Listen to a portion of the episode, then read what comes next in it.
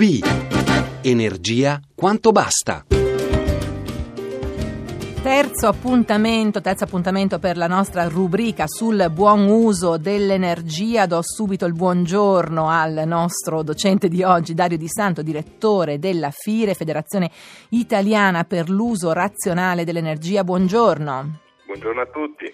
E ricordo agli ascoltatori il numero di sms 335 5634 296. La settimana scorsa abbiamo parlato di un buon uso delle lampadine, oggi ci vogliamo concentrare con Dario Di Santo sui luoghi di lavoro.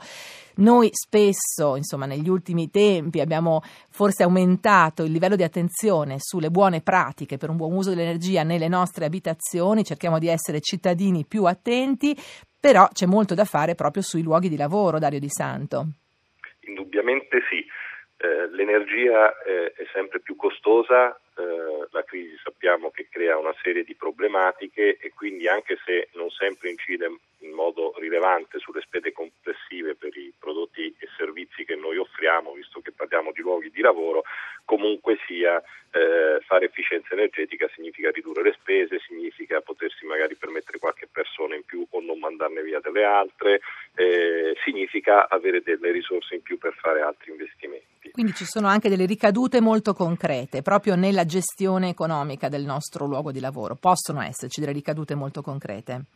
Sì, diciamo che ci sono quasi sicuramente, nel senso che l'esperienza pratica sul campo insegna che non succede quasi mai che uno vada a fare una diagnosi energetica e non trovi interventi molto interessanti da poter realizzare. Quindi diciamo basta guardare che subito ci si accorge che c'è qualcosa che si può fare. Ecco, si può fare sia a livello diciamo, di singolo lavoratore, qui torniamo in gioco come cittadini che appunto a volte eh, attuiamo delle, delle, buone pratiche a casa e possiamo attuarle anche sul nostro luogo di lavoro e sia naturalmente invece a livello dell'organizzazione del luogo di lavoro. Allora, partiamo dal, dal lavoratore. Il lavoratore cosa può fare concretamente? Intanto quali sono i punti no, su cui intervenire all'interno del, del luogo di lavoro? Allora, eh, sicuramente si può fare molto a partire dal lavoratore per un motivo molto semplice, che l'energia è soprattutto e l'efficienza energetica è soprattutto una questione di gestione prima che di investimenti e quindi ovviamente come la si usa e quindi come si usa il luogo di lavoro è molto importante.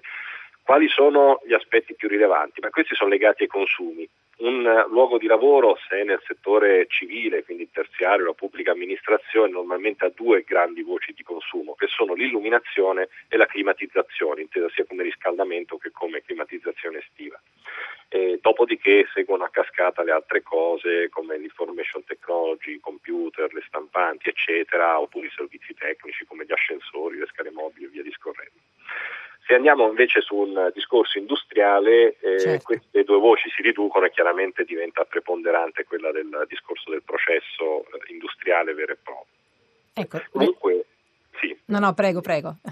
No, e quindi è chiaro che eh, abbiamo citato dei nomi in cui possono venire subito in mente agli ascoltatori dei, dei, degli immediati legami con l'utente finale dell'ufficio, perché è chiaro, abbiamo detto illuminazione, eh, illuminazione il primo esempio è lo spreco legato al fatto che io tengo la luce accesa quando non mi serve. Eh, riscaldamento, tengo la finestra aperta quando c'è un riscaldamento acceso. No, certo. Questi sono due Due, evidenti. due, evidenti. comportamenti. Spesso nell'ambito di un ufficio eh, c'è da dire che mh, mm, c'è poca attenzione anche perché ci sono molte persone, in qualche modo la responsabilità condivisa finisce con non essere assunta da nessuno.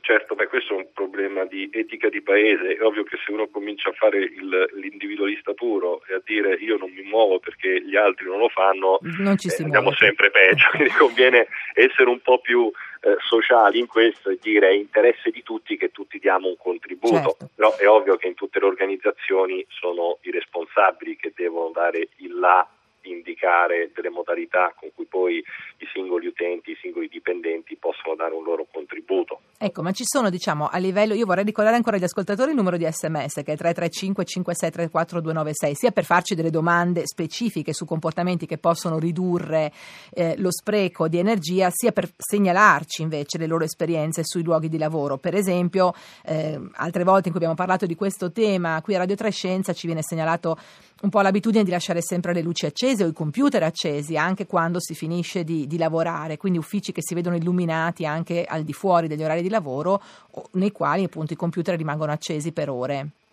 sono casi molto più frequenti di quello che si immagina, persino nel contesto industriale, non solamente nel, nel civile, e in genere i risparmi sono consistenti. Ora è chiaro che la tecnologia ci mette ormai a disposizione delle soluzioni che possono anche ridurre questi rischi. Per esempio l'illuminazione, uno può dotarsi di sensori di presenza, sensori di luminosità naturale, eccetera, che fanno sì che per quanto cioè, l'utente possa tranquillamente non pensare all'illuminazione che viene gestita in automatico da un sistema di telecontrollo e telegestione.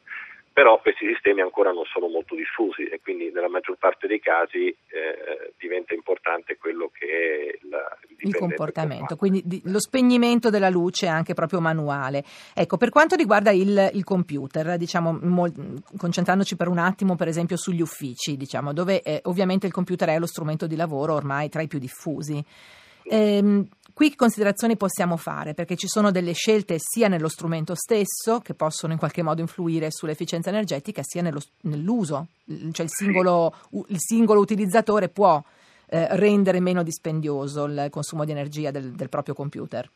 Certo, allora le tecnologie più moderne, che siano il computer, la stampante, la fotocopiatrice, consentono di avere eh, di, di, offrire loro prestazioni a consumi più ridotti, quindi è ovvio quello è un problema di investimento, se l'azienda investe e compra nuovi computer automaticamente fa efficienza energetica, però senza andare sull'investimento ci sono accorgimenti banali, ad esempio il fatto di inserire lo stand by in automatico dopo un certo numero di minuti che non si usa il PC, più che oggi come oggi le tecnologie sono tali che uscire dallo stand by è praticamente immediato, quindi non, non determina riduzione della produttività, però ogni volta che uno fa le pause, e le pause sono molto più frequenti di quello che uno può immaginare, pause anche di 5 minuti o superiori, il computer automaticamente si mette in power saving e risparmia energia. Questo uno lo moltiplica per i computer che stanno all'interno di un'azienda o all'interno di un gruppo, pensiamo a una banca, eh, vediamo che il consumo del computer magari può non sembrare niente di rilevante, ma moltiplicato per i grandi numeri vengono fuori eh, numeri davvero importanti. Questo è vero su, anche per i monitor, perché poi tante volte certo. appunto parliamo dello strumento de, dell'hard disk, ma anche il monitor naturalmente ha un, certo. un peso in questo. Certo, diciamo che le normali, cioè le, le attuali mh, tecnologie del power saving in automatico tendono a disattivare un po' tutti Tutto, i certo. singoli componenti, dall'hard disk al monitor. Un altro componente esterno può essere la ciabatta intelligente, quella che se mh, rileva che il computer viene spento, cosa che accade a fine del turno di lavoro, automaticamente disattiva le prese delle, delle, cose collegate che possono essere appunto il monitor esterno, eh, la stampante eh, del singolo dipendente, della postazione e così via. Anche questo è un modo per fare efficienza energetica in automatico, evitando che l'utente possa scordarsi ad esempio di spegnere la stampante dopo che ha spento il computer. Ecco, eh, andiamo un attimo sulla climatizzazione perché Barbara ci scrive al 335 5634 296 c'è un grandissimo spreco di energia sul riscaldamento o raffrescamento dei negozi eh, e, e, aggiungiamo noi anche degli uffici naturalmente, non si potrebbe intervenire sulle porte lasciate aperte in estate e in inverno magari con un divieto? Allora, mh, su questo naturalmente, eh, sull'aspetto come dire di, di controllo eh, legislativo eh, questa è una considerazione, l'altra considerazione però Dario Di Santo è proprio che si potrebbe anche come lavoratore o come gestore di una di queste attività fare delle scelte diverse. Diciamo che interesse soprattutto del gestore, prima di tutto, e poi del lavoratore, perché eh, se le condizioni interne sono migliori sta più in salute e sta nel comfort, altrimenti è soggetto a sbalzi continui di, di temperatura. Mm, diciamo che il discorso degli obblighi di legge lo darei per secondario in certo. caso c'è un, preciso interesse e ci sono anche dei dispositivi facili per risolvere questo problema specifico si va dalle doppie porte, alle porte girevoli alle lame d'aria che sono quei dispositivi che ci sono in alcuni negozi che apparentemente non hanno porte ma quando uno entra nel negozio sente arrivarsi sopra un getto d'aria ecco quel getto d'aria serve proprio a creare una barriera in che consenta in qualche modo di separare il, appunto. E, e, e, le due, l'esterno dall'interno, anche se apparentemente non c'è una barriera. Questo perché in alcuni negozi non ci sono gli spazi per mettere ad esempio una doppia porta, oppure il passaggio di gente è talmente continuo che non avrebbe comunque efficacia come dispositivo. Ecco, Geremia ci segnala che ha lavorato tempo fa al Consiglio di Stato a Roma dove tenevano riscaldamento al massimo le finestre aperte per rinfrescare l'aria. Questo appunto è una delle cose che mh, in molti abbiamo potuto testimoniare frequentando a volte uffici pubblici e privati, diciamo. Anche qui l'uso per esempio di alcuni dispositivi che consentono tentano di mantenere più controllata e omogenea la temperatura, non, non risolverebbe il problema? Sì, qui ci sono due strade. La prima è intanto fare un contratto buono, mettere dei dispositivi automatici che evitino questi, eh, questi problemi. Il secondo, prima ancora di far quello, se c'è un termometro di sala, un termostato scusi, di sala e quantomeno operarlo alla temperatura più confortevole prima che aprire la finestra. Eh, dopodiché è chiaro che più di tanto l'utente non può fare. Se l'impianto è mal regolato e mal gestito, evidentemente l'utente prima o poi l'unica soluzione che ha è quella di aprire la finestra eh, se vuole stare nel comfort. A quel punto però magari piuttosto che accettare questa cosa supinamente, quello che può fare è segnalare i responsabili di questa problematica e fargli anche presente, guardate che se c'è questa situazione vuol dire che c'è uno spreco energetico, vuol dire che noi stiamo bolletta un qualcosa per nulla, anzi per stare male, che è ancora peggio. Che è ancora peggio, eh, certo. Ecco, volevo eh, spendere l'ultimo minuto con Dario Di Santo parlando eh, invece anche di altre cose che ci sono nell'ufficio. Per esempio, lei citava l'ascensore. L'ascensore influisce fortemente sul consumo energetico di, una, di un intero la- luogo di lavoro. Guardi, l'ascensore è un esempio interessante perché normalmente non ha un impatto enorme sui consumi energetici globali, anche se sta fra il 3 e il 5% da dati di uno studio Enea di due o tre anni fa, quindi non è neanche da buttare via.